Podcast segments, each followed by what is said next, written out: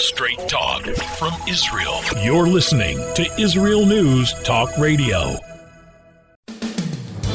And now, here is Walter Bingham.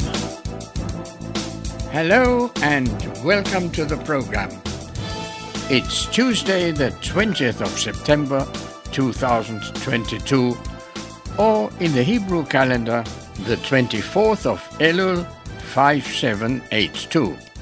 I am Walter Bingham. Together with the people of Britain and the rest of the world, we are mourning the passing of Queen Elizabeth II. The Queen was unique and an inspiration to the world. She devoted her life to public service, regardless of the politics of the 14 prime ministers whom she has advised in their weekly meetings during the 70 years of her reign. As Israel's President Isaac Herzog wrote in the Book of Condolences at the British Embassy, quote, she was a symbol of stability and a beacon of morality in the service of her subjects.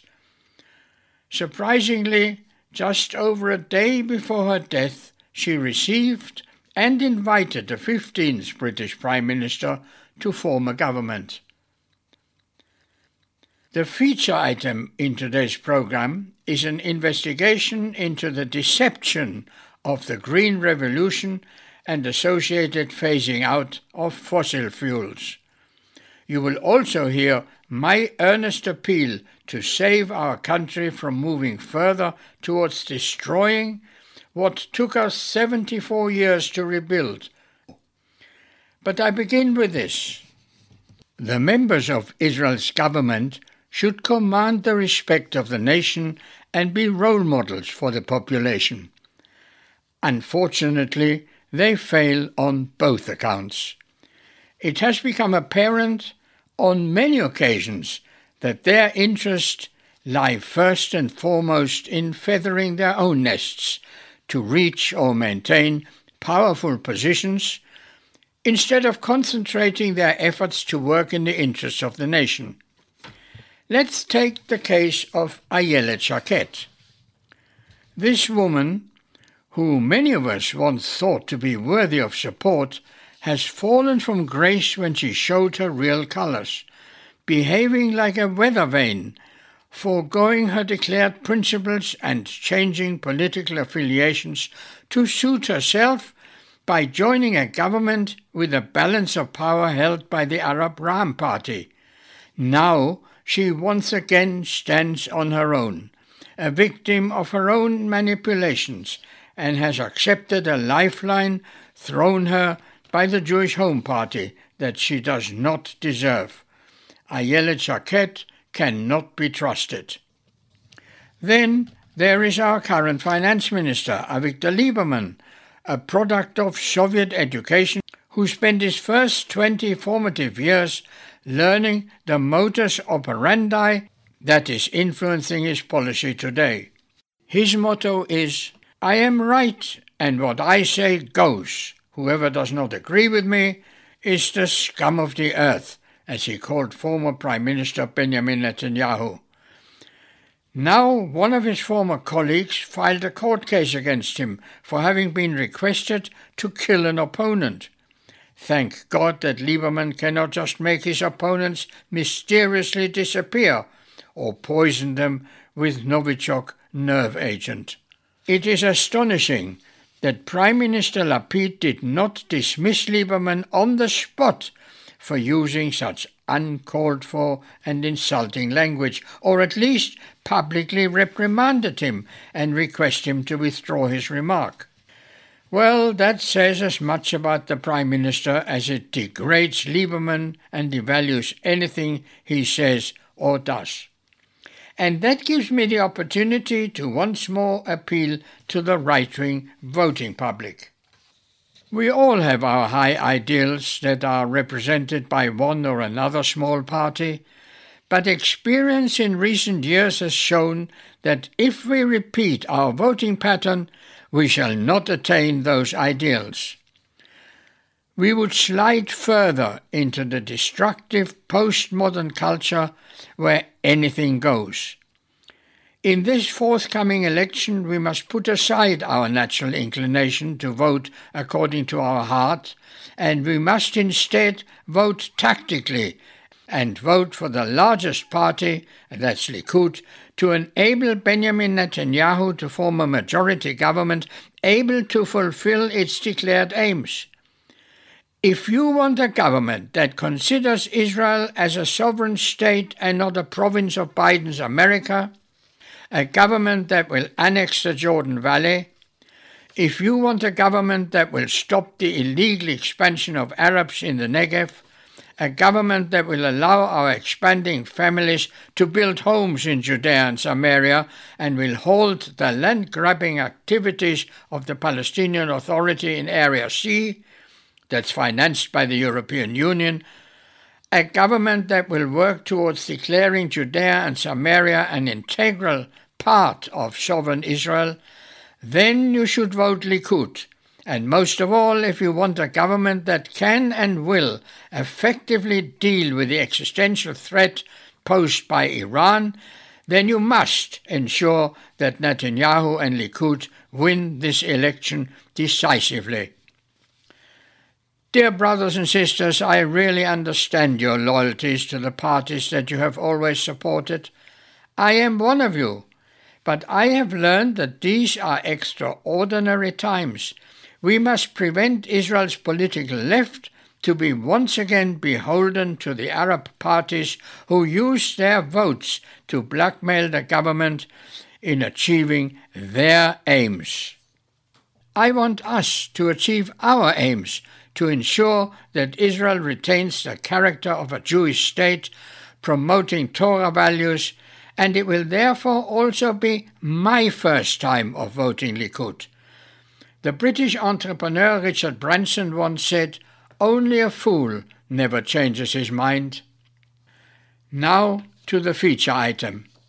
The world is being deceived into believing that fossil fuels can be phased out and that this would provide a greener environment.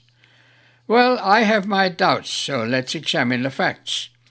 The best example is California, which has legislated to end the sale of gasoline driven cars in 2026, so that by 2035 only electric cars will be on the roads.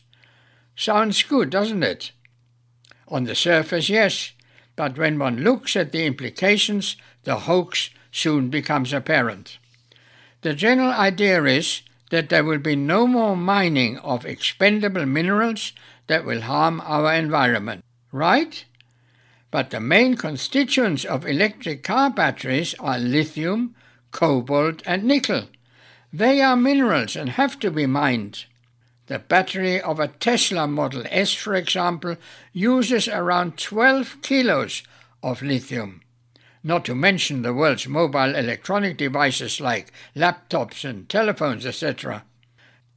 The countries with the major deposits of lithium are Chile, Argentina, Australia, and China, most with regimes that are unpredictable. You can draw your own conclusions.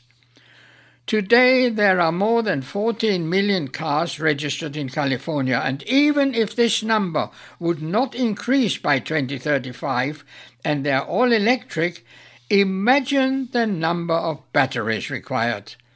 What happens to them at the end of their useful life? Will the residue go back into the ground and pollute the water tables? And where does the power for the mining of the minerals come from?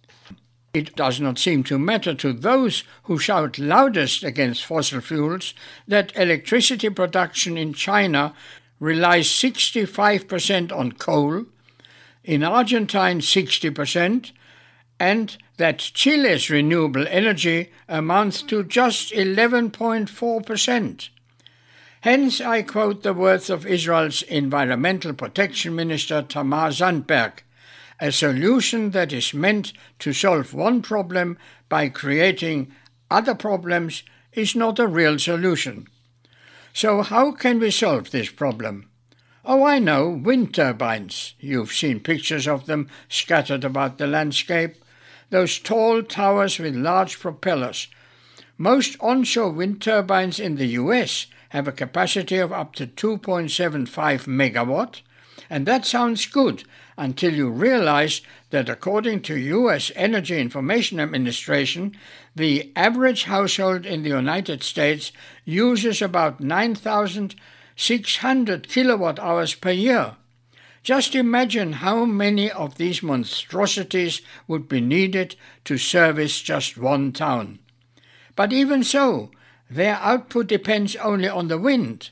Without wind, it's like a bicycle that nobody rides. It's available, but not spinning. To be realistic, wind turbines will not be the only source of electric power. There is also solar and nuclear. Now just imagine that most electric car drivers will want to plug in their batteries at the end of the day to be fully charged for the next day's work. That, in addition to the usual domestic and industrial demand on the grid during the evening hours. It will become overloaded and result in regular outages.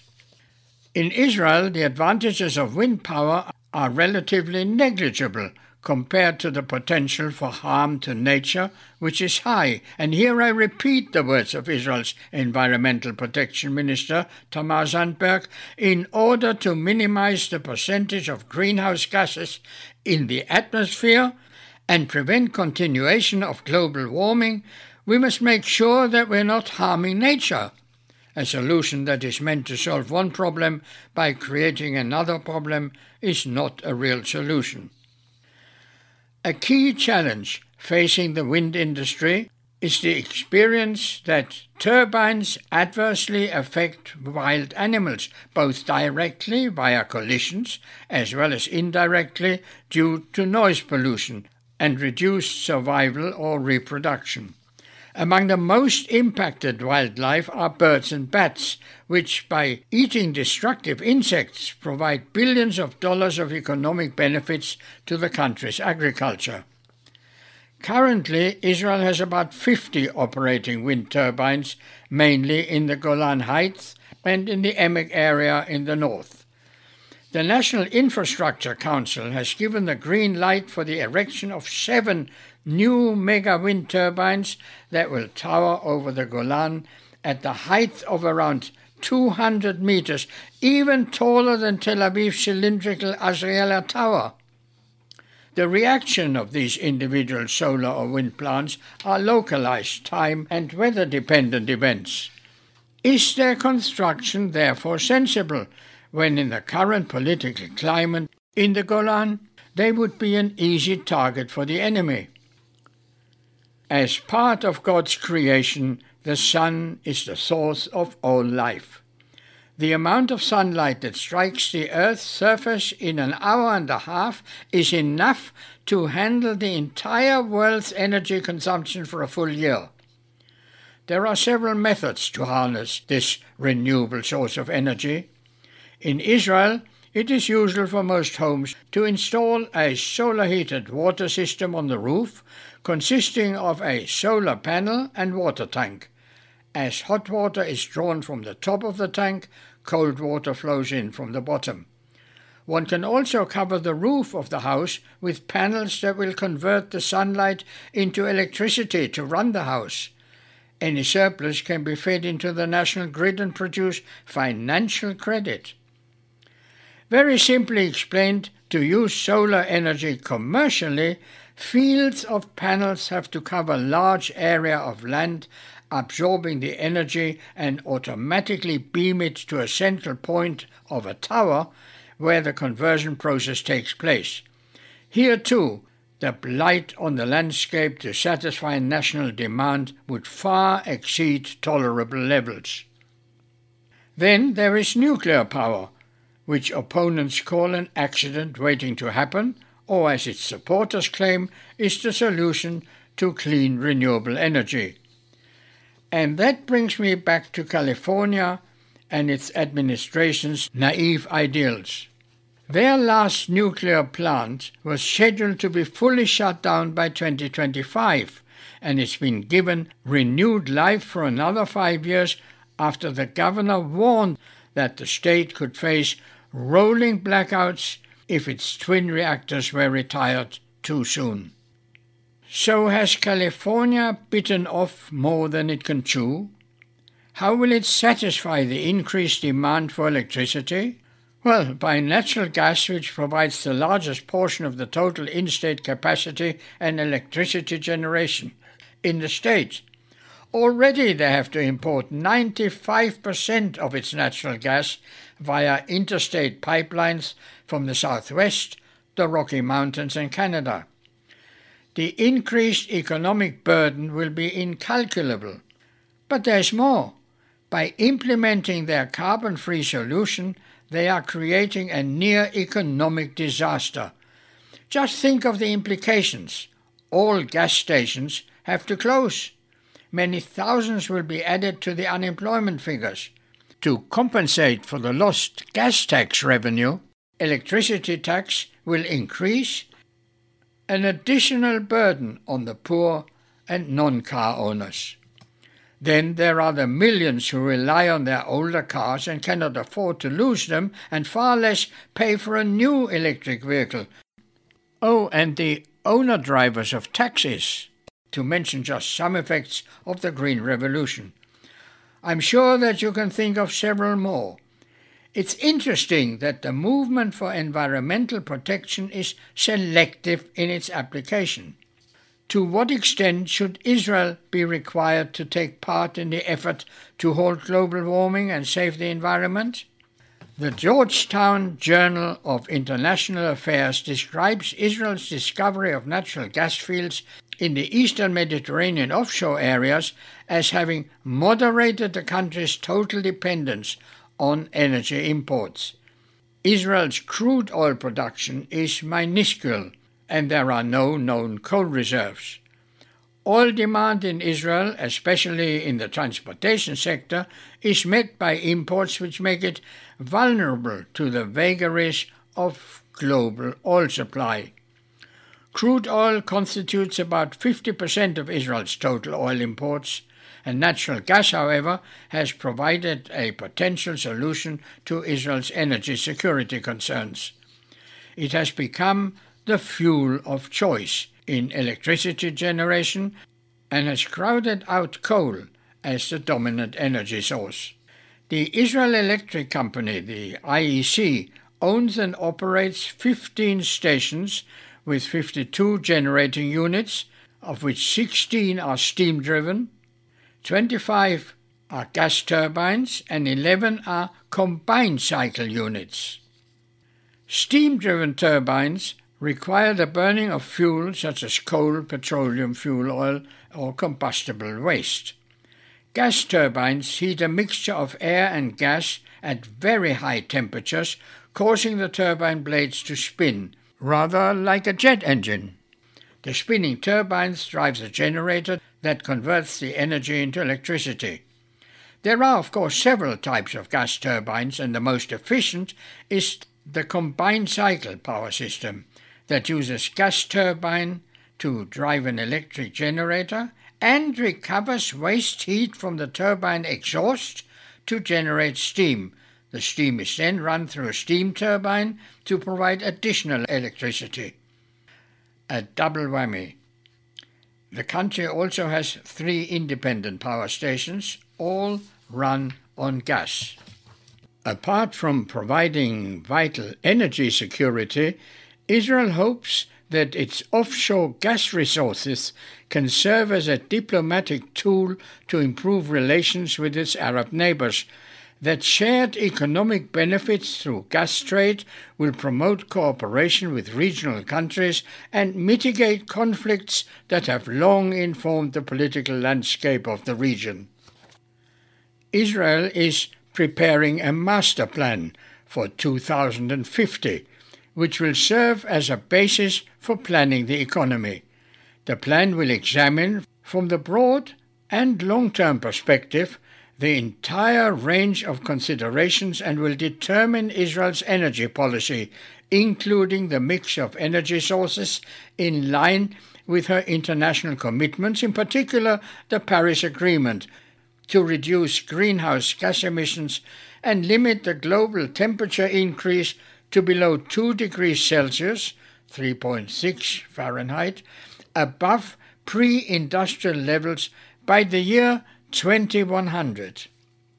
But in the medium term, there is no need for Israel to commit to the large investment needed to phase out the use of fossil fuels, to convert the complete transport sector to electric power, and put a large burden of taxation on the population. Our percentage of air pollution is minuscule compared to China's, which is 437 times larger than Israel, and at this moment is constructing new coal mines.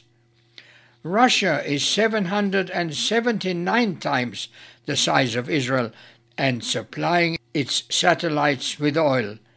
Even Biden's United States is still mining coal. Because Israel's impact on a greener world would be extremely small, she is justified to wait for the superpowers to lead the way. Anti Semitism is a pervasive ill that permeates all facets of society and daily life. As we are well into the 21st century, some 77 years since the gruesome details of the Nazi perpetrated Holocaust came to light, we are again seeing new echoes of active Jew hatred in its worst forms.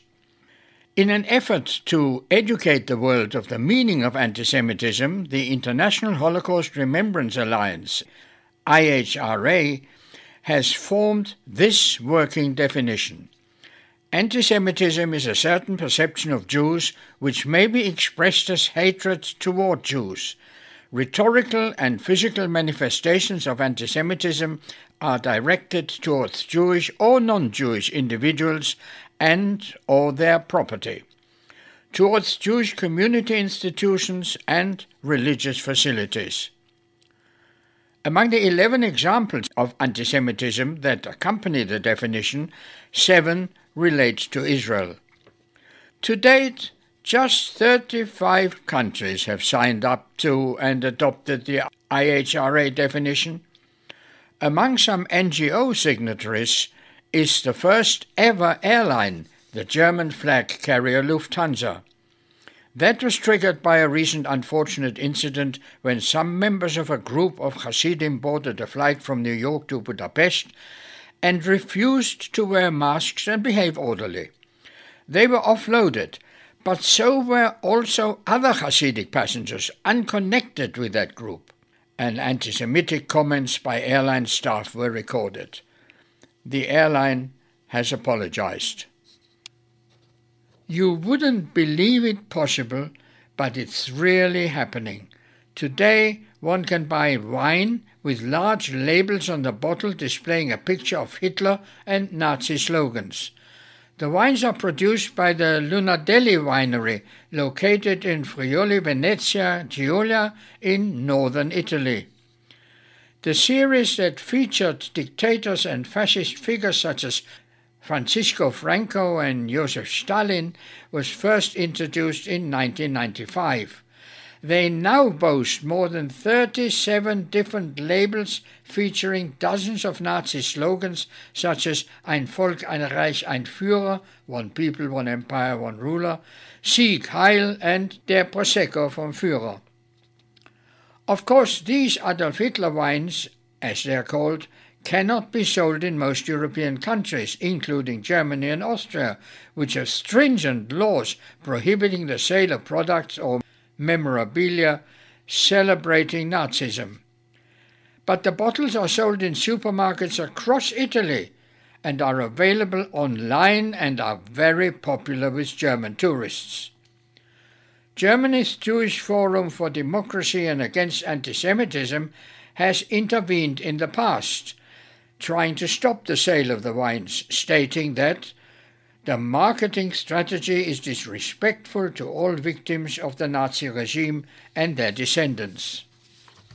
The Jewish Telegraphic Agency reported that the heir to the winery, Andrea Lunardelli, who expects to take over in early 2023, told an Italian newspaper, We are sick and tired of all this controversy and will be putting a cork in this historical series of wines next year. They represented a nice joke because Hitler was well known as a teetotaler. End of quote. It now remains to be seen if the new management will fulfill its promise. Since 1765, Great Britain's Jewish community has been served by a chief rabbi. There have been 11 to date. Some died in office, others retired. In my lifetime, I have seen five. The longest serving was Joseph Hertz, who was appointed in 1913 and died in 1946. Rabbi Immanuel Jakobovits served with great distinction, was knighted by the Queen in 1981 and became a life peer in 1988. Lord Jakobovits died in 1999. He was succeeded by Rabbi Jonathan Sacks.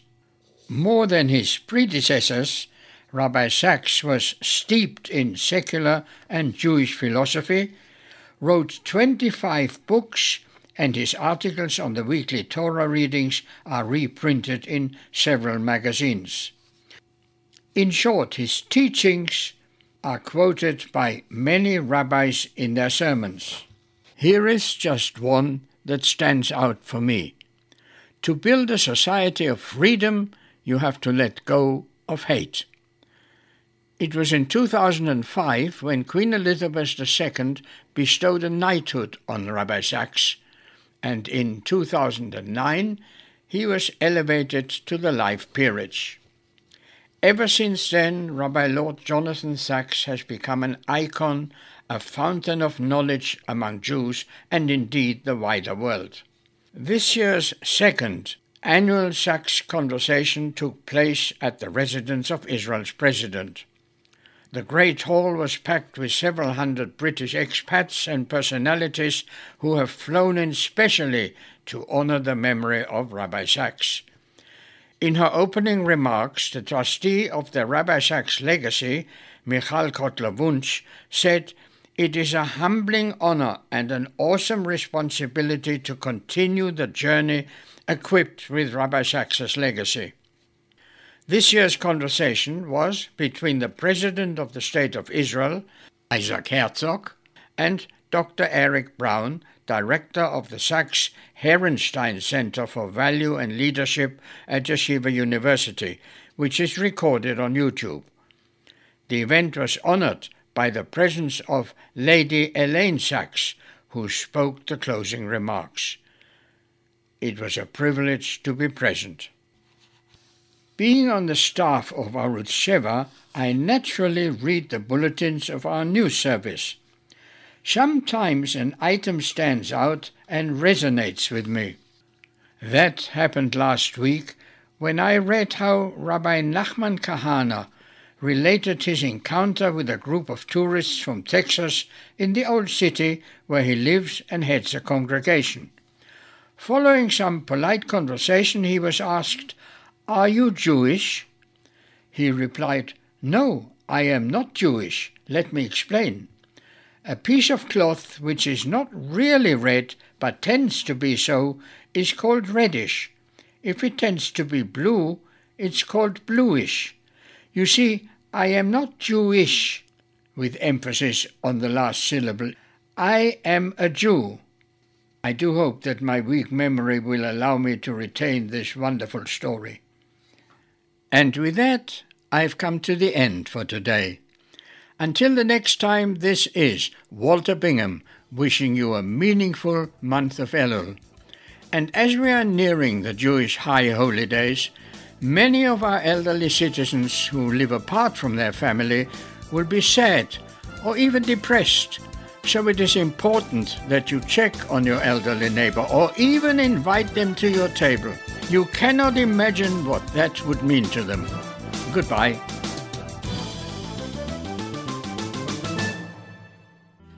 Can you get the inside news on Israel? At Israel News Talk Radio, we're dedicated to sharing Israel's inside story with the world by providing our listeners with news on Israeli politics, current affairs, and Israeli Jewish culture. The Israel News Talk Radio homepage also provides you, the listener, with useful information at your fingertips, with scrolling news headlines, weather, currency exchange, Shabbat candlelighting times, and so much more. Our radio programming is always accessible and on demand. We operate absolutely free of charge for everyone, everywhere. If you love what we do, partner with us now by becoming an Israel News Talk Radio supporter. With your support, you'll be inscribed on our Israel News Talk Radio Wall of Fame. There's nothing like us in the world. Be part of something great. Israel News Talk Radio. Straight talk from Israel. Howdy, this is Rita from League City, Texas, now living in Israel. And though my heart may have belonged to Texas, it now belongs to Israel and all the fantastic show hosts at Israel News Talk Radio. Hi, this is Michael Solomon from Kiryat Arba, Israel. And why do I love listening to Israel News Talk Radio? Because I love listening to the interesting interviews they do and their news reporting that most other media sources don't cover. Hey, this is Nicoleko from Malmo, Sweden. It gets pretty cold here in Sweden, so I love cuddling up with a warm cup of tea while I listen to Israel News Talk Radio. Hey everybody, this is Frank Morris from Tennessee. Me and my dog Buster really love listening to Israel News Talk Radio. You're listening to Israel News Talk Radio.